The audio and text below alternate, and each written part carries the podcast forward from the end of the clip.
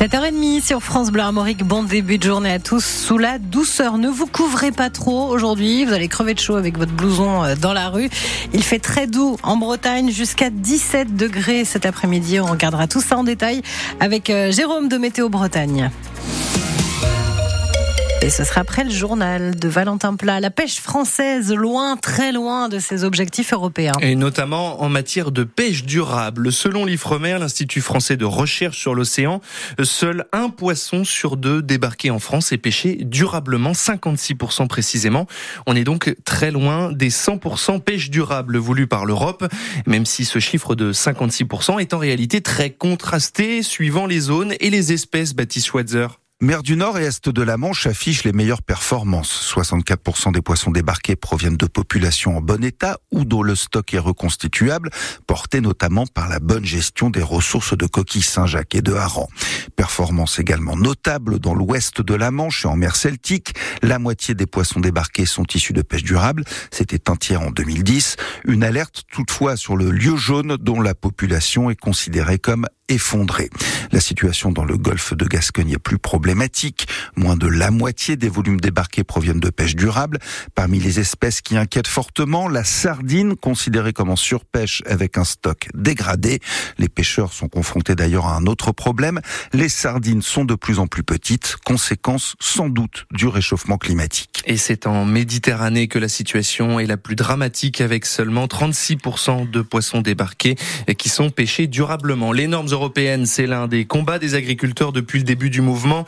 Les représentants de la FNSEA et des jeunes agriculteurs ont passé hier deux heures dans le bureau du Premier ministre Gabriel Attal avant un rendez-vous mardi prochain avec Emmanuel Macron. Alors à la sortie de Matignon, les deux syndicats agricoles l'assurent, ça s'est bien passé, on continue d'avancer, même si visiblement ça ne suffit pas, il faut aller encore plus loin d'ici le salon de l'agriculture, Camille Revel. Ce serait malhonnête de notre part de dire que rien ne bouge, reconnaît le président des jeunes agriculteurs Arnaud Gaillot, mais autant, assure-t-il, pas question de relâcher la pression. On a pu euh, passer euh, tous les sujets en revue, hein, mesure par mesure. Pour autant, après cette réunion, on reste quand même vigilant. Ni défiance, ni complaisance, résume le patron de la FNSEA, Arnaud Rousseau. L'impatience, elle est réelle et le niveau d'attente sans précédent. On a cessé de le dire. Ce mouvement, il est inédit depuis 1992. Les deux représentants syndicaux ont rendez-vous mardi avec Emmanuel Macron et prévient Arnaud Rousseau un message à lui faire passer. Le monde agricole attend beaucoup d'un changement de logiciel et que celui qui aujourd'hui à la carte pour changer le logiciel, c'est le président de la République. Le produire pour nourrir, la souveraineté alimentaire, la réciprocité des normes et de la production, la manière dont la France se situe dans le concert européen, mais aussi dans les échanges avec d'autres pays, c'est quelque chose sur lequel on veut l'entendre. Voilà. On ne pourra pas venir au salon traverser les allées si à un moment il n'y a pas un message fort et clair d'une volonté d'avoir entendu ce que le monde agricole réclame depuis 15 jours. Le chef de l'État lui reçoit aujourd'hui la Confédération paysanne et la coordination rurale. Et l'un des motifs de satisfaction hier soir pour la FNSEA et les jeunes agriculteurs, c'est que Gabriel Attal a accepté le principe d'un point de suivi mensuel sur les mesures de simplification. Dans ce dossier, certains font vraiment la tête après les concessions de, du Premier ministre en faveur des agriculteurs, notamment les associations anti-produits phytosanitaires, surtout depuis la mise en pause du plan Ecofito. On en parle avec un membre du collectif de soutien aux victimes des pesticides de l'Ouest. C'est dans 10 minutes sur France Bleu Armorique.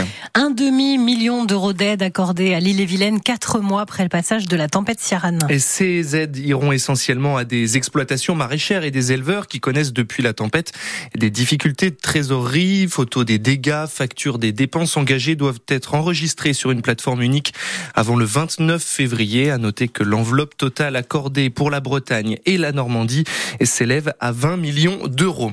Comme un symbole, c'est devant le siège du ministère de la Justice qu'aura lieu la cérémonie d'hommage pour l'ancien garde des Sceaux Robert Badinter.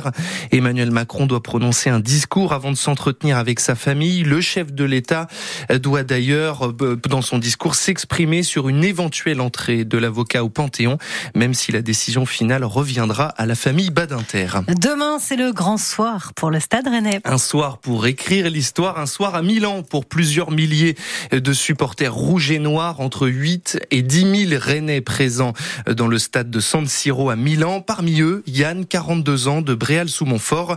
Il fait le trajet en bus et même s'il voyage avec ses amis, Rennes-Milan en bus, ça reste une épreuve. Oui, faut être prêt psychologiquement quand même, parce que ça fait quand même passer quasiment 34-35 heures dans le car. je me dis, on n'a qu'une vie, faut en profiter.